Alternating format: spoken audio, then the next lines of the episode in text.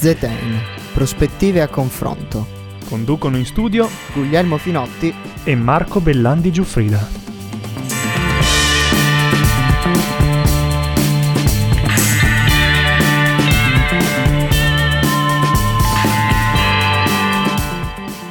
Le 20 in punto, buonasera da Marco Bellandi Giuffrida e bentornati all'ascolto di Zetein su Samba Radio, come ogni lunedì sera. In collegamento con noi da casa sua l'altro conduttore di questa trasmissione, Guglielmo Finotti. Buonasera Guglielmo. Buonasera Marco e buonasera a tutti i nostri radioascoltatori e bentornati a un'altra puntata, diciamo molto fai da te, fatta da casa, fatta eh, dalle, nostre, dalle nostre case perché Zetain sta a casa come tutti, come tutti dovrebbero però eh, diciamo che noi non ci fermiamo e continuiamo comunque a registrare per voi e a trasmettere per voi, continuando con le necessarie limitazioni però. Buonasera di nuovo. Guglielmo, io mh, prima di iniziare permettimi di dire una cosa a titolo, a titolo strettamente personale sul grave momento che stiamo vivendo come, come studenti universitari. Eh, molti di noi, molti degli studenti dipendono economicamente da persone che purtroppo non hanno la fortuna, si fa per dire, di essere dipendenti dalla pubblica amministrazione o di aziende che hanno continuato in questi giorni la loro, la loro attività. Tanti di noi dipendono economicamente da persone titolari di partite IVA, molte delle quali hanno dovuto chiudere i battenti per ragioni di sicurezza oppure per la decisione pure giusta che, che il governo ha preso, ha preso, su questo punto. Ecco, fa, fatemi dire che io trovo profondamente ingiusta che la nostra università non stia sospendendo o quantomeno prorogando il pagamento delle tasse, quantomeno nei confronti di queste, di queste persone. Ecco, chi per il beneficio di tutti gli altri cittadini si è assunto una perdita economica grandissima, non è giusto, secondo me, che paghi due volte. Io spero che qualcuno nelle istituzioni universitarie ci ascolti perché questo è un fatto che anche è stato fatto in passato con, con, con interventi ad personam subito dopo eventi tragici che hanno colpito parti dello Stato, dello Stato italiano e quindi non vedo le ragioni per non, procedervi, per non procedervi anche questa volta. Ecco, detto tutto questo, che ripeto è un pensiero di cui mi assumo l'esclusiva paternità, a te Guglielmo l'onore di dire i, i temi che tratteremo oggi nella nostra, nella nostra trasmissione. Beh, intanto, intanto ti, ti dico che hai perfettamente ragione su quello che hai detto intanto perché è giusto che tu ti prenda la paternità di quello che dici però almeno lasciami prendermi la paternità di dire hai, hai dannatamente ragione anche perché eh, vorrei molto sperare che visto che si sta parlando molto di dilazionare vari pagamenti e varie tasse penso che sia solo giusto che questo si applichi anche all'università. Se hanno un briciolo diciamo di coscienza di uguaglianza visto anche che il diritto allo studio dovrebbe comunque essere garantito Chiusa questa parentesi, introduciamo il tema di questa sera e il tema di questa sera, ormai visto che non si parla d'altro anche in televisione, purtroppo eh, anche noi non riusciamo a pensare a molto altro, è comunque, ha comunque a che fare con quello che sta succedendo nelle nostre case. Penso che Marco tu ti unirai con me nel eh, dare il nostro cordoglio a tutti quanti hanno magari perso qualcuno, che conoscono qualcuno che è stato purtroppo eh, portato via da questa brutta malattia. Assolutamente e sì. Al tempo stesso, al tempo stesso anche un, uh, un messaggio doveroso a tutti quelli che stanno lavorando, soprattutto negli ospedali, il personale medico sanitario e il personale comunque di sicurezza che gira per le strade, garantisce la sicurezza, ma garantisce anche la salute pubblica. Un grande messaggio, un grande messaggio di solidarietà a tutti questi. E eh, visto che abbiamo mh, fatto tutti questi messaggi di solidarietà, introduciamo anche il tema dell'Europa. Questa sera parliamo di Europa perché cercheremo di capire quali conseguenze si stanno sentendo a livello europeo, che cosa l'Europa sta facendo o non ha fatto o ha fatto male o spoiler alert, ci sono state delle, delle, cose un po' meno interessanti e un po' poco onorevoli, ma ce ne sono state anche moltissime positive e ci occuperemo di queste, ci occuperemo per esempio di quello che ha detto la Lagarde, la nuova eh, presidentessa della Banca Centrale Europea.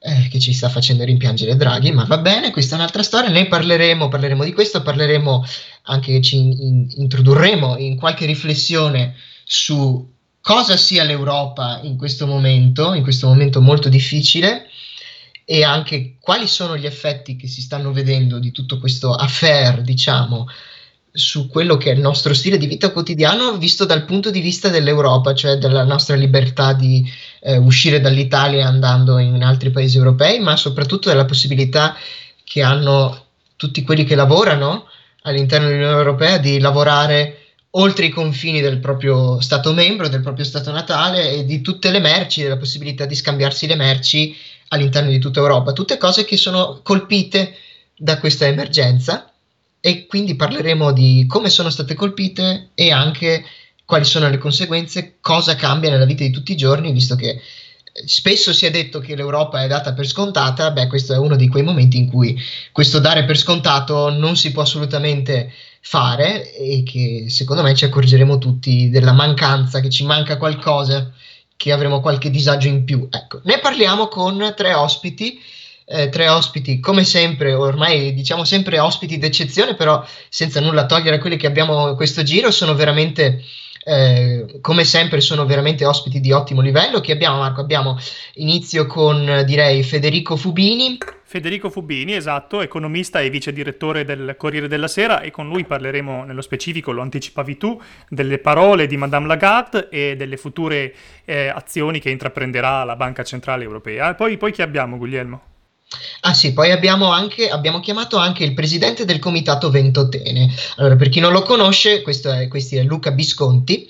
Il comitato Ventotene è una pagina che potete seguire su eh, Facebook, è un'associazione che si occupa di divulgazione, diciamo, anche di promozione di quanto l'Europa sta facendo e potete seguirla su, sui social molto interessante perché propone sempre delle analisi, per esempio, fattuali su quanto succede in Europa, che cosa sta facendo l'Europa e fa anche, si occupa, per esempio, banalmente in un momento come questo di debunking delle varie eh, boiate che stanno circolando online riguardo a ciò che l'Europa non fa, ma che invece sta facendo molto.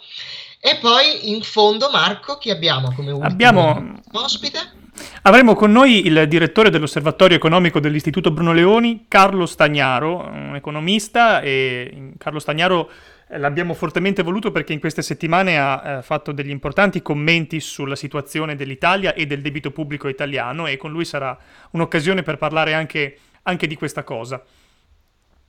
Molto bene, direi. Allora, direi che dopo la pausa ormai pubblicitaria a cui vi siete eh, abituati, soprattutto chi ascolta tramite podcast, ma anche adesso chi as- ci ascolta tramite la radio in diretta differita alle 20, abbiamo il nostro piccolo spot pubblicitario di raduni, seguite anche le altre radio del circuito universitario e poi andiamo subito a capofitto con il primo ospite.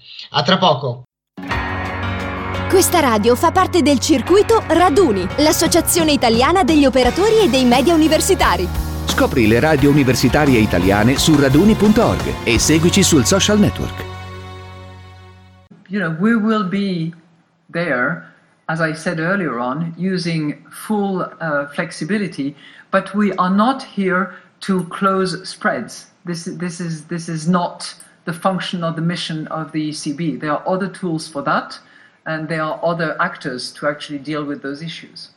Allora, quello che avete sentito in apertura era un segmento della conferenza stampa del 12 marzo 2020 in cui Madame Lagarde ha detto in pratica che la BCE non è qui per chiudere gli spreads, una frase che ha fatto, ha fatto molto discutere. Ne parleremo stasera brevemente con il dottor Federico Fubini. Buonasera, dottor Fubini. Buonasera. Ecco, lei lo ricordiamo ai nostri ascoltatori, è economista e vice direttore del, del, Corriere della Sera e con lei vorrei partire da una riflessione, diciamo, basilare, perché da un lato abbiamo quella famigerata ormai affermazione di Lagarde e dall'altro però abbiamo anche la notizia che è arrivata in tarda serata di mercoledì sera che la BCE acquisterà 750 milioni in titoli di debito pubblico dei paesi dell'Eurozona per provare un po' a salvare la situazione. Ecco, io vorrei chiedere se secondo lei a questo punto possiamo tranquillamente bollare le parole di Lagarde di, di, di due settimane fa come una gaffa, per quanto macroscopica, a cui poi si è data una soluzione coi fatti, oppure se effettivamente quel pensiero sarà destinato a riverberare i propri effetti anche in futuro. Insomma, le parole hanno ancora un'importanza da questo punto di vista?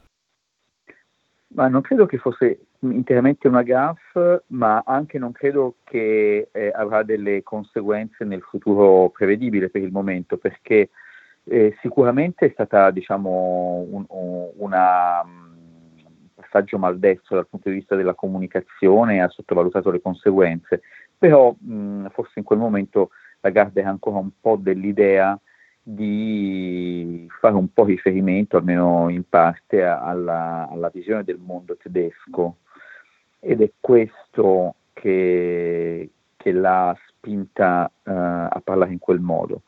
Uh, vista anche la reazione del mercato e la reazione delle autorità italiane, si è resa conto che non poteva squilibrare troppo la BCE sulla visione mh, della Bundesbank o, o, degli esponenti tedeschi all'interno della BCE stessa, che avrebbe rischiato troppo, avrebbe eh, rischiato delle pesanti conseguenze sui mercati finanziari. Di qui la marcia indietro che c'è stata indubbiamente e, ed è stata anche più forte di quanto lo sarebbe stata senza quella frase. Sicuramente le misure decise giovedì scorso erano inadeguate, e quella frase ha costretto la BCE a metterci ancora più forza finanziaria per rimediare e dissipare l'impressione data da quell'uscita. Dunque non una gaffa, eh, un passaggio maldestro che rifletteva anche un orientamento diciamo, politico, ma eh, adesso la marcia indietro c'è stata veramente.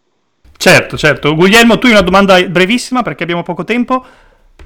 Allora, certo, ma eh, la mia domanda verte più sulla comunicazione, cioè appunto c'è stato questo problema comunicativo che ha portato a questi, eh, a questi risultati un po' disastrosi in borsa dopo l'intervento della conferenza stampa di Lagarde e la domanda è quando si tratta della comunicazione a livello europeo, soprattutto in questa emergenza, c'è qualche problema? Si può fare di più? Si possono evitare certe uscite come ha fatto la Lagarde in questo momento?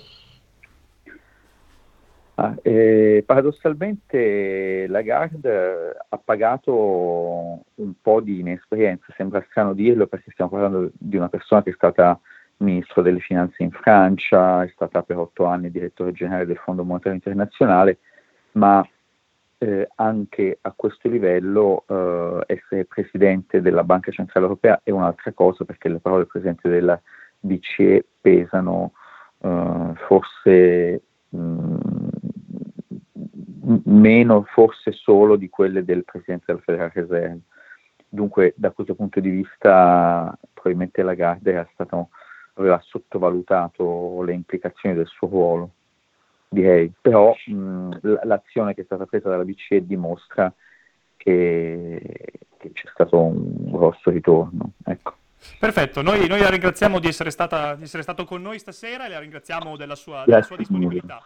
Le auguriamo una buona Assolutamente. serata. Grazie, buon lavoro. Salve. Allora, ringraziamo, benissimo, ringraziamo eh, moltissimo il dottor Fubini per questa intervista, eh, molto breve però comunque che ha dato una, uno spunto di riflessione importante perché secondo me ne parlavo anche con alcuni amici discutendo, chiedendo, quando mi chiedevano ma cosa, ne, cosa ne pensi tu della Lagarde, di quello che ha fatto?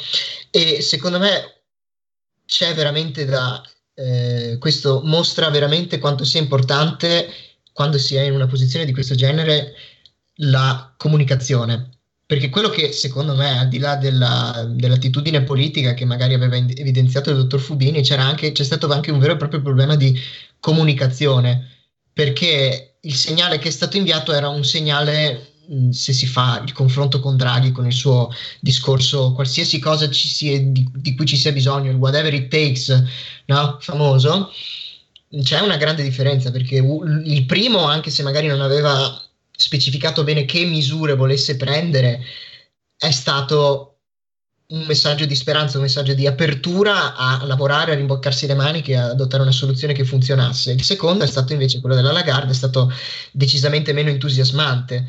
E il fatto è che secondo me la reazione di questi investitori eh, è la conseguenza diretta perché leggevo anche quando ho studiato su economia dell'integrazione europea, un esame sul libro di eh, Richard Baldwin, quindi un economista abbastanza, eh, abbastanza di grande caratura, lui sosteneva come appunto nei mercati c'è comunque una componente di, di, tipo irrazionale nel senso che gli investitori, quelli che decidono cosa investire o cosa meno, anche gli investitori istituzionali, quindi le compagnie, no? sono sempre formate alla fine da persone. Queste persone nel momento in cui si sentono dire una cosa di questo genere, no ma non è compito della BCE fare questo, sicuramente la loro reazione anche umana è un po' di, di sfiducia, un messaggio di sfiducia che poi crea queste situazioni di, eh, di, di panico nel mercato. No? Certo, se mi permetti di dire... Che... Se mi permetti di dire, io direi che questa è un'espressione più che altro della razionalità del mercato, no? dal momento che eh, una frase del genere, in un momento così difficile per l'Italia, spingeva un po' gli investitori internazionali a far capire che insomma l'Italia avrebbe dovuto farcela con, con le proprie gambe. Questo è il messaggio che poi è passato nel grande pubblico. E date eh, le esperienze passate dell'Italia e dato anche la situazione dei conti pubblici italiani, forse in questo caso, e te lo dico come provocazione, era razionale per gli investitori no?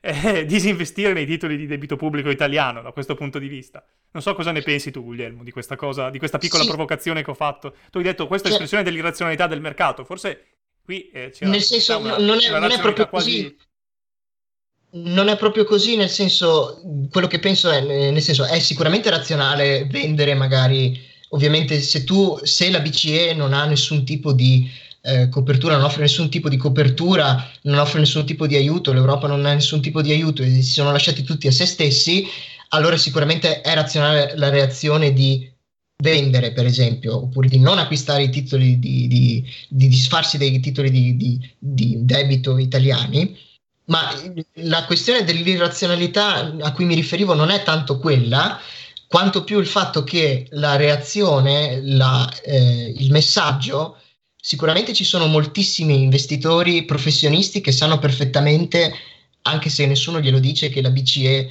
ha dei compiti limitati e che quindi non può, ad esempio, fare i, eh, chiudere gli spread, no?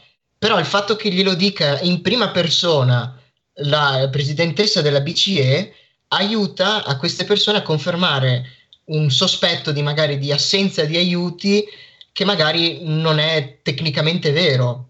Quindi magari dà più peso a questo messaggio eh, sfavorevole rispetto a un whatever it takes di Mario Draghi che magari paradossalmente non è basato su competenze vere, perché ricordiamo all'epoca del discorso famoso di Draghi durante la crisi dell'Eurozona, e poi magari ne parleremo anche con gli ospiti successivi, il fatto è che, eh, il fatto è che comunque ci sono stati degli attriti e soprattutto che provenivano magari dai paesi eh, del nord eh, che erano stufi di pagare diciamo per, nostre, per i nostri errori e del fatto che cercavano queste di dire beh ma la BCE non è vero che può fare whatever it takes ha un limite del suo mandato ed è giusto che stia all'interno di quel mandato. Quindi i limiti c'erano sia ieri e ci sono anche oggi ma il fatto che in una conferenza stampa di fronte agli investitori che poi devono decidere nell'arco di pochi secondi se vendere o tenere i titoli l'uso del linguaggio e del messaggio che vuoi creare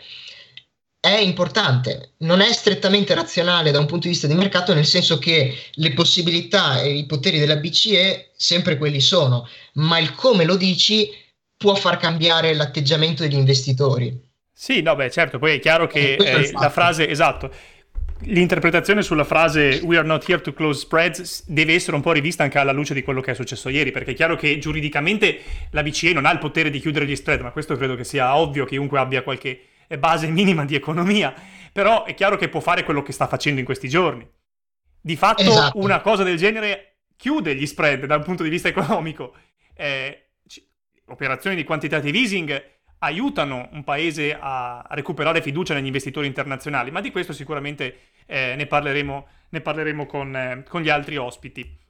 Sì, e, sì, il, eh, succo, il succo è che il messaggio, il, con, il contenitore del messaggio diciamo, alle volte in certe situazioni, soprattutto di emergenza, quindi molto emotive, dove tutti sono un po' presi dalla emotività dalla paura, può essere più importante del messaggio razionale stesso.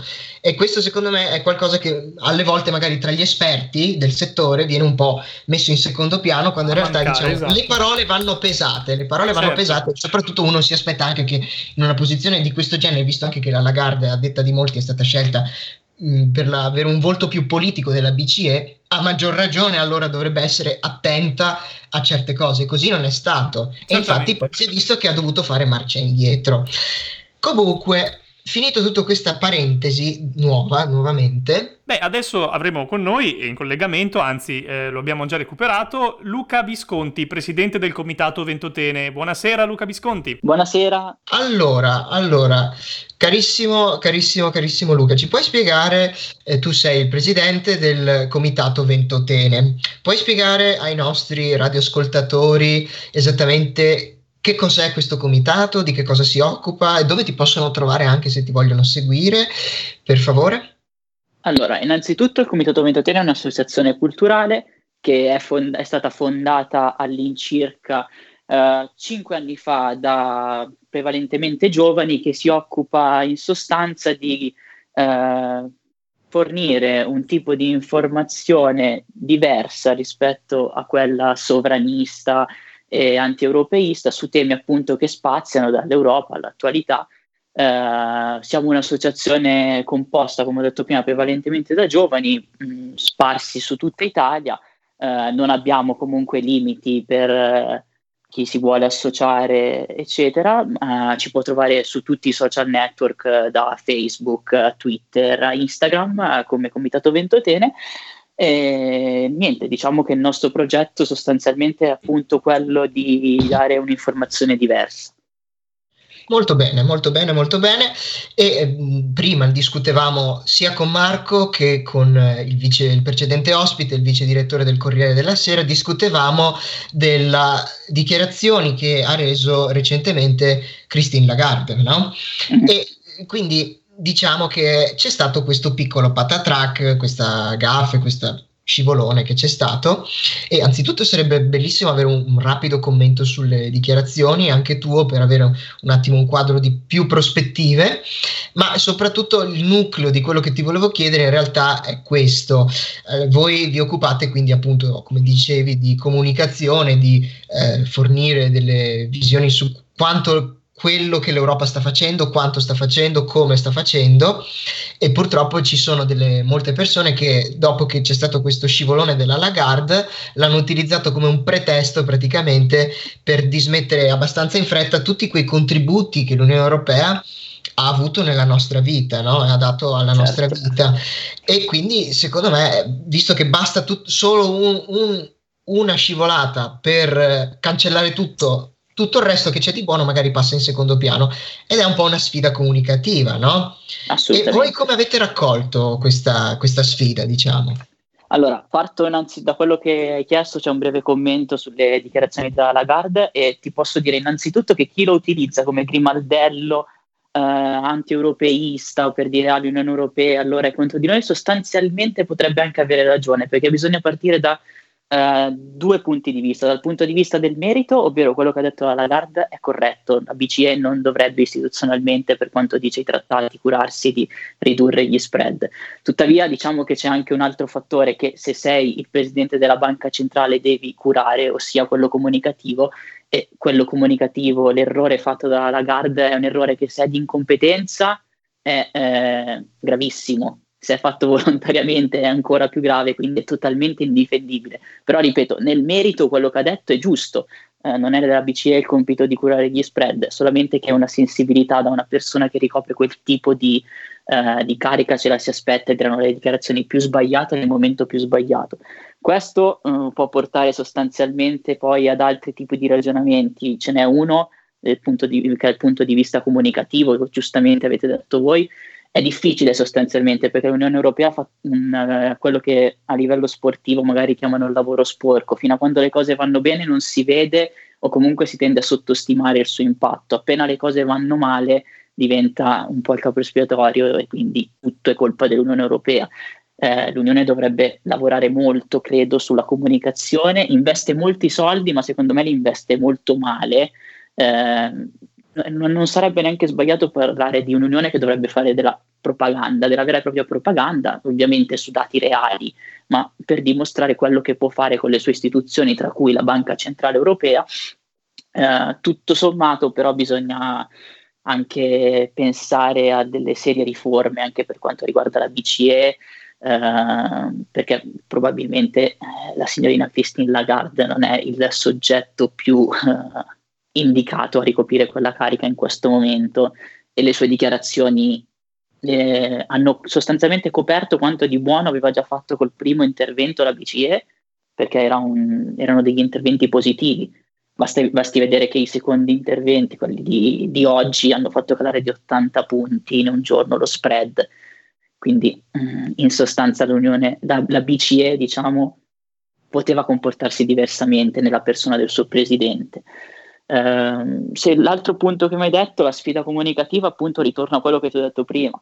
Uh, è veramente difficile far vedere come l'Unione Europea ci sia quando le cose vanno bene. Un esempio su tutti, la questione delle mascherine che hanno detto ah, Germania e Francia se le, le hanno requisite.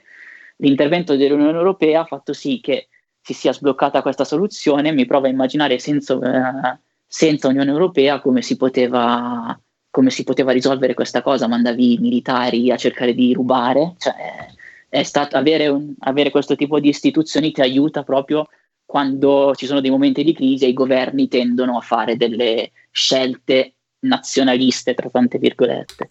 Certo, da questo punto di vista tu in apertura hai parlato che insomma uno dei vostri obiettivi è quello un po' di opporsi no, alla narrativa sovranista che in questi giorni in realtà sta puntando molto sul fatto che l'Unione Europea eh, stia facendo poco o stia facendo nulla per l'Italia. Ora, voi avete fatto un'opera, direi, eh, molto, molto buona di informazione invece su quello che l'Unione Europea sta effettivamente facendo, al di là del tema economico e al di là della BCE. Quindi io ti chiederei di dire un po' anche ai nostri ascoltatori, in effetti, quali sono le azioni che l'Unione Europea in questi giorni ha intrapreso eh, nei confronti dell'Italia che si trova in un, in un momento di crisi? E che sono passate in secondo piano perché la narrativa, diciamo, mainstream oggi anche eh, nei giornali eh, tende un po' a strizzare l'occhio no? ai, ai, sovranisti. Certo, eh, io mm, devo fare una cosa che non è molto carina da un certo punto di vista, ovvero non rispondo prettamente alla tua domanda, ma rispondo ad un'altra. Il problema è cosa poteva fare l'Unione, poteva fare l'Unione Europea. Allora dobbiamo andare a vedere veramente quali sono le sue armi, perché se dal punto di vista economico quello che ha fatto la BCE sostanzialmente, a parte prima, il primo intervento distrutto da quell'errore comunicativo di cui abbiamo parlato prima, sono state comunque delle misure buone. Anche qui poi bisogna vedere se il, la banca centrale deve diventare una sorta di mago che deve essere sempre di pronto a, a, sistemare delle cose che a livello politico non vanno bene, ma è un altro discorso. Invece, do, se parliamo dal punto di vista sanitario, dobbiamo ricordarci di una cosa, che la, la, la materia della sanità è una materia che a livello europeo non, l'Unione ha sostanzialmente solo un potere di contro- ha un dovere di, di coordinamento tra gli stati eh, mentre la materia, naz- eh, la materia, della sanità rimane appannaggio degli stati nazionali ed è una delle materie quali, sulle quali gli stati nazionali tendono a non voler mai dare eh, cessioni di sovranità all'Unione. Quindi proprio per quanto riguarda la sanità l'Unione ha abbastanza le mani legate.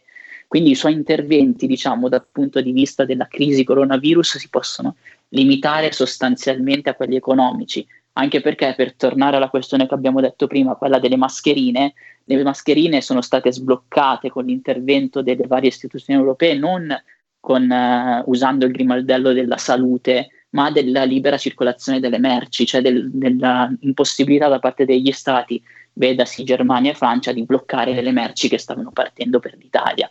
Quindi il discorso è quello bisogna dividere un attimo i settori, il problema è che la gente ovviamente non lo sa perché vede un'istituzione che nella narrativa sovranista ci viene a dire di tutto, ah le banane non possono essere più lunghe di x centimetri, ah non potete raccogliere questo tipo di vongole, pensando che l'Unione Europea abbia potere su tutto, quando invece non è così, perché ci sono ancora dei residui di sovranità molto abbondante su materie molto importanti come la giustizia e la sanità che rimangono appannaggio degli stati nazionali. Ovviamente lì l'Unione non può intervenire.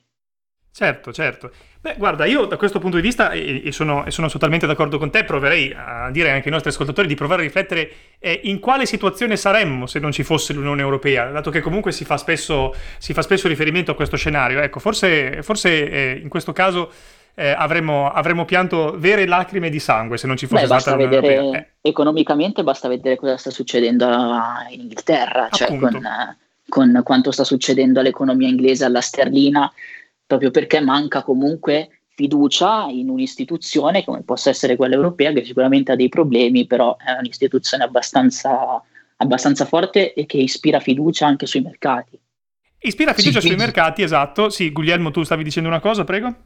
Sì, sì, sì, quindi eh, per, per rendere più fruibile, diciamo, anche a chi ci ascolta, eh, magari la, la, questione della, la, la, questione inglese specificatamente in cosa differisce dalla situazione europea perché sembra che gli inglesi siano più colpiti ma specificatamente che cosa sta succedendo no?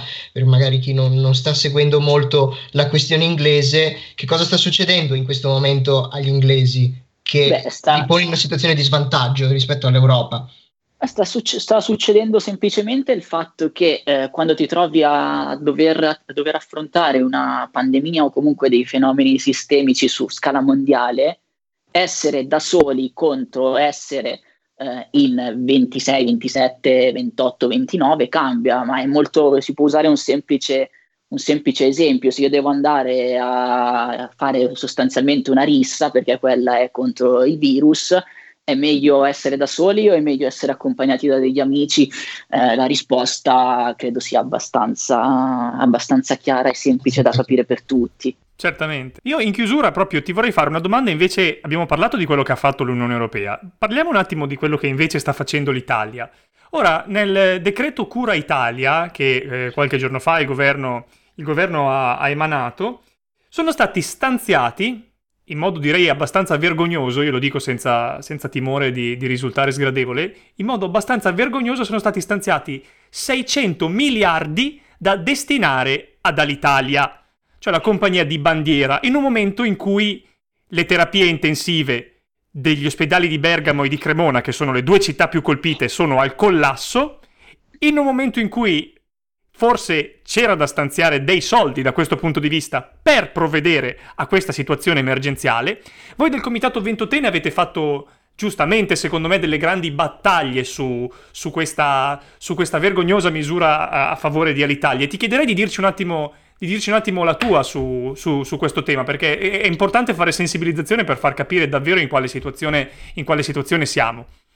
Allora, eh, hai detto molto bene tu. Eh, sicuramente è una misura vergognosa da qualsiasi punto di vista. Eh, praticamente abbiamo fatto dei rapidi conti col comitato e abbiamo visto che utilizzando tutti gli aiuti di Stato dati dal, dall'Italia ad Alitalia eh, negli scorsi vent'anni si potevano acquistare, credo, attualmente eh, 7-8 compagnie aeree e avere soldi che avanzavano e inoltre si poteva tranquillamente eh, licenziare tutti e mantenerli rispa- avendo dei risparmi di spesa. Ma oltre a questi dati puramente economici non mi viene in mente un momento storico migliore per potersi liberare di quel carrozzone, perché tante di compagnia che andava lasciata fallire perché è de facto fallita all'Italia. Non si riesce a capire con il raziocinio perché ci si ostini a fare così lo si capisce quando si vuole entrare nell'ottica di sfruttare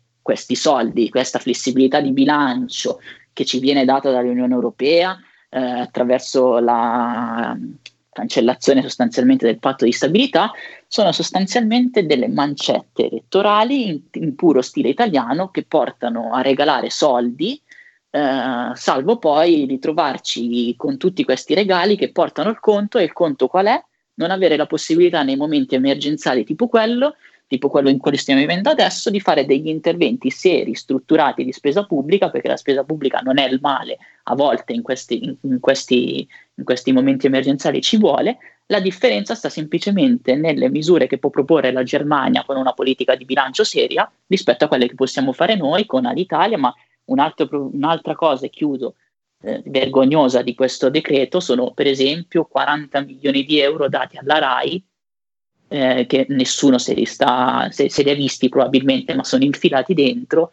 In questo momento qua, cioè 40 milioni di euro regalati alla, alla RAI in questo momento, semplice, secondo noi del comitato, ma credo che secondo anche quelli che ascoltano e chiunque sappia come sono andate veramente le cose, potevano essere destinati ad altre cose più eh, urgenti. Ecco. Esatto, no, capito cari ascoltatori che qualche volta ci accusate di non essere democratici perché diciamo queste cose, no, io direi che forse chi ci accusa di queste cose si dovrebbe vergognare e ascoltare quello che ha detto perfettamente Luca Visconti, che noi ringraziamo davvero, eh, ti ringraziamo per essere stato con noi questa sera e per la tua disponibilità e per aver risposto a queste domande molto, molto puntuali. Grazie, Grazie anche da parte mia. Grazie mille, è stato veramente un piacere. Ti auguriamo una buona serata. Grazie mille anche a voi. Questa radio fa parte del circuito Raduni, l'associazione italiana degli operatori e dei media universitari. Scopri le radio universitarie italiane su raduni.org e seguici sul social network. Bentornati all'ascolto di Samba Radio. Ora, nell'ultima parte della trasmissione abbiamo voluto avere con noi un ospite davvero di eccezione. È infatti con noi e ci ha raggiunto in collegamento Carlo Stagnaro, direttore dell'Osservatorio Economico del Bruno Leoni, buonase- dell'Istituto Bruno Leoni. Buonasera, dottor Carlo Stagnaro. Buonasera, buonasera, grazie dell'invito. Allora, io con lei vorrei partire da un, un tweet molto, molto, simpatico che lei ha fatto eh, qualche, qualche, giorno fa in relazione alla situazione che l'Italia sta vivendo e lo vorrei proprio leggere insieme, insieme a tutti gli ascoltatori. Lei dice: Nessun, nessuno sano di mente è contrario a usare la spesa pubblica per combattere il coronavirus e mitigarne le conseguenze, ma è proprio per questo cito testualmente, immense teste di cazzo che non bisognava far esplodere il debito pubblico con politiche clientelari e contro riforme pensionistiche. Ora, alla luce del decreto Cura Italia che eh, qualche giorno fa è stato presentato eh, dal, dal, governo Conte. Eh, l'auspicio che, che, lei insomma si fa, che insomma eh, da qui in poi spesa, la spesa pubblica sarà mh, vista, sarà fatta più oculatamente, è stato rispettato o ancora una volta siamo davanti ad una, ad una, situazione, ad una situazione critica dal punto di vista economico? Beh, n- non è facile rispondere, nel senso che il decreto che è stato appena varato ovviamente interviene in una situazione eh, assolutamente emergenziale, catastrofica, eccetera, nella quale appunto nessuno sano di mente eh, può essere contrario a utilizzare la spesa pubblica per intervenire dove serve. Eh, dove serve sono essenzialmente tre cose che il decreto oggettivamente fa, poi possiamo discutere bene, male, eccetera, però per carità diamo tutto il beneficio di inventario della fretta. Eh, eh, i, i, tre ambiti dove serve sono anzitutto eh, rafforzare e potenziare eh, il nostro sistema sanitario perché sia in grado di gestire il, il picco eh, di, di, richieste che ha eh, a causa del coronavirus che si sovrappongono a tutto il carico, tra virgolette, normale eh, dei, dei, malati che entrano negli nostri ospedali e hanno bisogno delle cure eh, del sistema. Eh, secondariamente serve spesa pubblica per dar sostegno alle imprese, eh, soprattutto dal punto di vista della liquidità, eh, le quali chiaramente subiscono eh, un impatto negativo enorme dovuto al lockdown dell'intero paese. Eh, pensate al caso di una pizzeria piuttosto che di, di un professionista, piuttosto che eh, di, di, di, tutte quelle attività eh, che non hanno più eh, fatturato nulla o quasi nulla da quando le persone sono costrette a stare in casa. In terzo luogo, eh, dare fiato alle persone che sono a rischio eh, di, di, perdere il lavoro o che hanno, come nel caso delle partite IVA, eh, perso perlomeno per, per queste settimane eh, il proprio reddito perché non possono più, non possono più fatturare. Quindi, e dire, tu, tutta questa roba qua eh, mm, è, è, è, indispensabile, è inevitabile, andava fatta, poi si poteva fare meglio, peggio, eccetera, però mm, va bene nel complesso. Il problema è che tutta questa roba qua arriva a valle di un lungo periodo che comincia negli anni Ottanta e soltanto in alcuni brevi periodi eh, si interrompe, eh, in cui l'Italia ha utilizzato la spesa pubblica in maniera totalmente irrazionale e ha fatto esplodere il debito perché oggi la Germania, dico la Germania perché è il tipico es- paese che si chiama ad esempio, eh, e, altre, e, altri paesi possono permettersi di dire metteremo sul piatto tutto quello che serve, mentre l'Italia nel dire le stesse parole in realtà si colloca mm, come capacità di spesa un po' più in basso, perché altri paesi, in particolare la Germania, negli anni scorsi hanno tenuto sotto controllo il proprio debito e quindi oggi possono indebitarsi perché oggi davvero serve. Eh, noi invece il nostro debito non l'abbiamo tenuto sotto controllo e quindi nel momento in cui chiediamo altri soldi a prestito, perché davvero ne abbiamo bisogno, davvero non ne possiamo fare a meno adesso, e però chiunque ce li presti eh, con, un, con, un, occhio guarda ai tragici bollettini eh, che tutti i giorni eh, escono sulla contabilità umana e sulla contabilità economica eh, del, dell'epidemia in corso, ma con l'altro occhio guarda eh, le statistiche, le previsioni sulla crescita del nostro paese, il livello del debito eh, già accumulato e si chiede se saremo in grado di restituire i soldi. Sì, cioè, questa è una, è, è una, riflessione fondamentale che, che, noi, che, noi, condividiamo totalmente. Però intanto che noi stavamo parlando, io guardavo le notizie, tra le ultime notizie eh, c'è ovviamente una, diciamo, una sorta di eh, indiscrezione che in realtà Conte ha già eh, fatto chiara in un'intervista rilasciata eh, mercoledì sul Corriere della Sera. Si pensa che una delle, de, delle misure da adottare anche a fronte della, della crisi che stiamo vivendo ampliare il potere del, del, golden power dello Stato italiano di impedire a investitori stranieri eh, di entrare, insomma, a partecipare in società considerate rilevanti italiane. Conte dice addirittura in tutte le società quotate si dovrebbe, si dovrebbe introdurre questo, si dovrebbe ampliare questo golden power, perché nessuno deve approfittarsi della situazione italiana speculando, speculando su questo momento di, di, difficoltà. Ecco, so che mh, rispetto anche a quello su cui ci eravamo accordati esula un po', però lei crede che questa cosa sia... Eh, sia utile, in fin dei conti, aumentare il golden power italiano da questo punto di vista? Così, è una domanda... No, io credo che questo sia esattamente il contrario di quello che serve. Eh, appunto, Oggi eh. siamo in una fase eh, in cui i capitali stanno scappando dal nostro paese, come stanno scappando delle borse di altri paesi. Non è che in questo siamo un'eccezione, ma siamo un paese anche in questo che, tra- che ha tradizionalmente più problemi ad attrarre capitali dire che eh, tu puoi comprarti le cose fino a un certo punto o puoi comprarti un'impresa ma non potrai mai averne il controllo a meno che non ti dia io il permesso, significa eh, eh, respingerli ancora di più. Ora, un conto è se noi fossimo per qualche ragione sommersi dei capitali esteri di dubbia provenienza, ma tutti i problemi abbiamo tranne il fatto di, di, di dover fronteggiare un eccesso di, di, flusso di capitali in ingresso nel nostro paese. Noi abbiamo bisogno di capitale, abbiamo bisogno di investimenti, tutto questo li tiene fuori. Uno potrebbe dire sì, però ci sono delle imprese strategiche, l'Eni, l'Enel, eh, Finmeccan, Leonardo adesso si chiama, eccetera.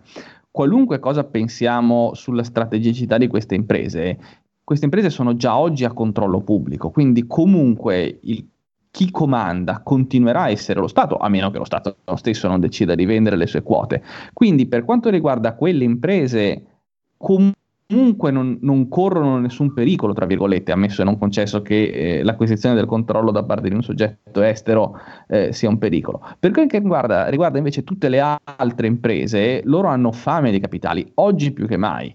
Eh, per ora, naturalmente, quelle di cui stiamo parlando sono indiscrezioni, dichiarazioni, sì, parole, certo. eccetera. Quindi eh, non siamo di fronte ad atti formali, ma in questi ambiti anche le parole hanno un loro peso, perché parliamoci chiaro, al di là di quello che dice la legge, se un governo vuole impedirti di prendere il controllo di una società, ha tutti gli strumenti formali e, e, e informali per farlo, l'abbiamo visto tante volte anche nel passato, in cui pur in assenza eh, di, di, procedure codificate per eh, impedire eh, una scalata ostile, in realtà sono bastate prese di posizione esplicite da parte del governo che, tra virgolette, volontariamente eh, i potenziali acquirenti di società come eh, Team, Telecom Italia, come eh, Autostrade, eccetera, hanno fatto marcia indietro. Quindi io credo che quelle siano parole sbagliate in generale e particolarmente sbagliate oggi. Certo. Mi permetto di entrare un po' a gamba tesa nella discussione perché eh, sta uscendo un po' l'anima da studente di giurisprudenza e sono fortemente Dubito fortemente che una espansione così larga, maglie larghe dei cosiddetti Golden Power venga dichiarata, venga resista a lungo, diciamo, nel nostro ordinamento prima di venire proprio abbattuta con l'accetta e soggiungo anche giustamente o dalla nostra Corte Costituzionale per eh, mancanza di ragionevolezza, vista la, la, quantità di la vastità del potere che si andrebbe a creare in capo al governo e al tempo stesso, magari, o se non, non, non, dovesse essere la nostra Corte Costituzionale, alla Corte di Giustizia dell'Unione Europea, sempre giustamente che l'aveva già fatto, tra l'altro, quando in passato, precedentemente eh, esatto. in passato l'ha già fatto in passato perché avevamo una legge che era poco chiara, non spiegava bene quando questi poteri potevano sì. essere esercitati, visto che erano molto invasivi, però penso che sicuramente una delle due appena una cosa del genere dovesse saltare fuori davvero, certo. prenderebbe l'accetta e si occuperebbe di... Di, di, di e si occuperebbe, insomma, di risolvere la situazione. Guglielmo, però tu avevi una domanda, mi sembra, su Alitalia, giusto? Ah sì sì sì, all'Italia, all'Italia che entra sempre nel cuore della conversazione. Allora, molto, questa è una domanda a carattere premessa, divulgativo, soprattutto per, nostri, per chi ci sta ascoltando, perché allora in questi ultimi giorni eh, ci, c'è stato proprio eh, nel, nella giornata di oggi in cui stiamo registrando, giovedì 19, voi ci ascolterete da qui a qualche giorno, ma c'è stato un grido di Lufthansa che dice, eh beh, se gli stati non ci aiutano, non ci forniscono dei salvagenti, noi eh, andremo gambe all'aria, falliremo, siamo a rischio fallimento. Quindi ci sono tutte le compagnie aeree che sono abbastanza irrequiete perché rischiano eh, il crack e quindi eh, l'Unione Europea, se ne parla già da qualche giorno ormai, sta considerando la possibilità di rilassare le norme sugli aiuti di Stato, di rilassare diciamo, le possibilità di eh, permettere quindi ai, eh, agli Stati membri di aiutare le compagnie aeree. E qui ovviamente entra in gioco la nostra l'Italia perché appunto il decreto Cura Italia ha dato eh, quanti erano? 600 milioni? 600 milioni ad Alitalia. Ora io vorrei, eh, caro dottor Stagnaro, che lei spiegasse ai nostri ascoltatori qual è la differenza tra una compagnia come Alitalia, che versa in difficoltà da anni, e una compagnia come per esempio Lufthansa, perché c'è una differenza tra le due, c'è una differenza che ci mostra anche perché potrebbe essere giusto magari aiutare altre compagnie che non stanno avendo difficoltà e invece perché è, continua a essere sbagliato approfittare di questa cosa per dire ah ma allora aiutare l'Italia è corretto. Perché sembra che nel pubblico questa distinzione non sia molto presente. E magari lei può mettere un po' di luce sulla faccenda. No. io vorrei fare un esempio. Immaginate di guardare fuori dalla finestra di, di casa vostra e avere davanti a casa due pizzerie una eh, che è la vostra pizzeria preferita è sempre piena, dovete prenotare, dovete prenotare in anticipo di qualche giorno per, per andare a mangiare la pizza e così via. L'altra invece è sempre vuota, eh, tenuta male, non, non, non, non, avete mai visto un cliente, l'unica volta che ci siete andati perché l'altra era piena, la pizza faceva schifo. Queste due pizzerie sono eh, all'Italia e una delle altre eh, eh, compagnie aeree a vostra scelta, vi lascio scegliere chi delle due è quale. Poi arriva il coronavirus, c'è il lockdown e quindi è vietato andare in pizzeria e quindi entrambe le pizzerie sono vuote.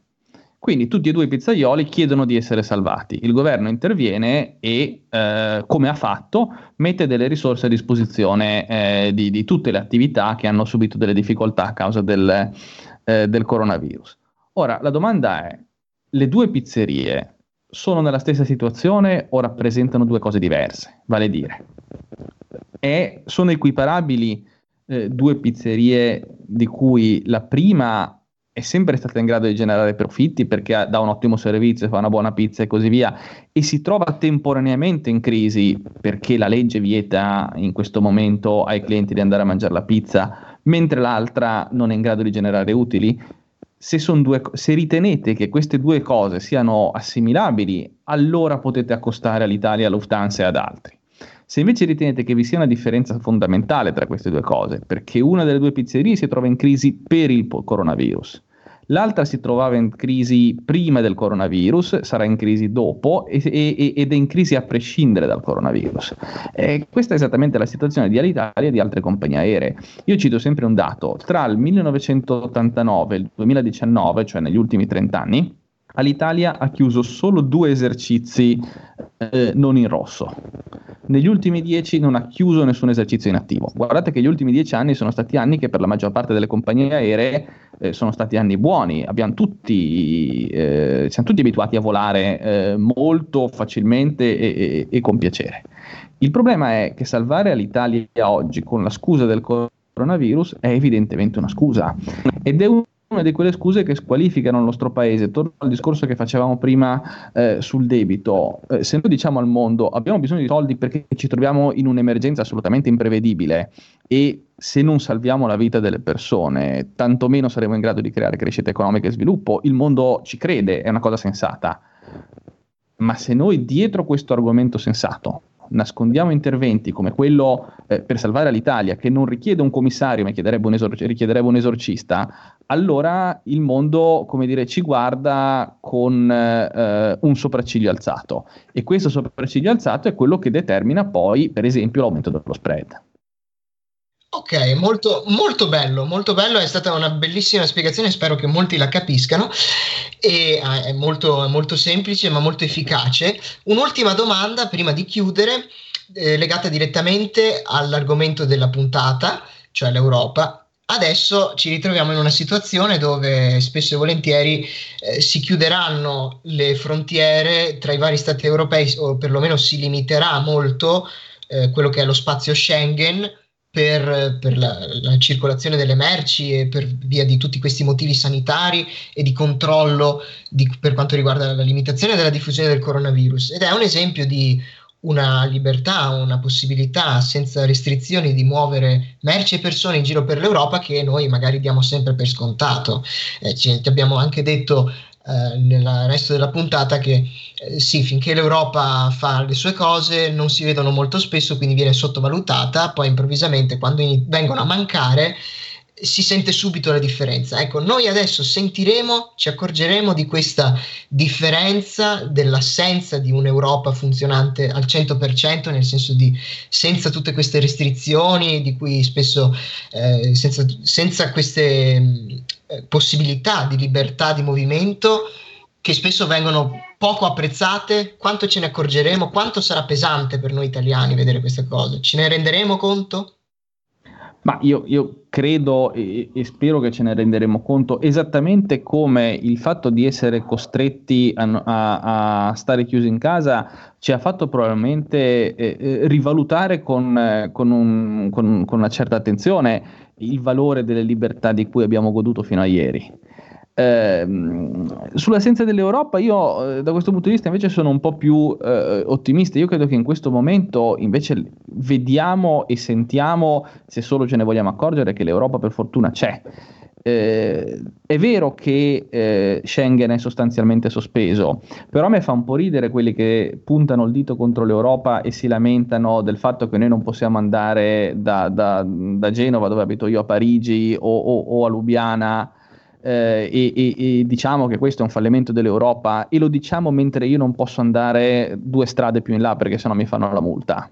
Cioè ci troviamo in una situazione totalmente straordinaria che rende accettabile, tollerabile e comprensibile il fatto che io non possa andare eh, a fare una passeggiata eh, due strade più in là e rende altrettanto comprensibile che io non possa andare a Berlino o Madrid.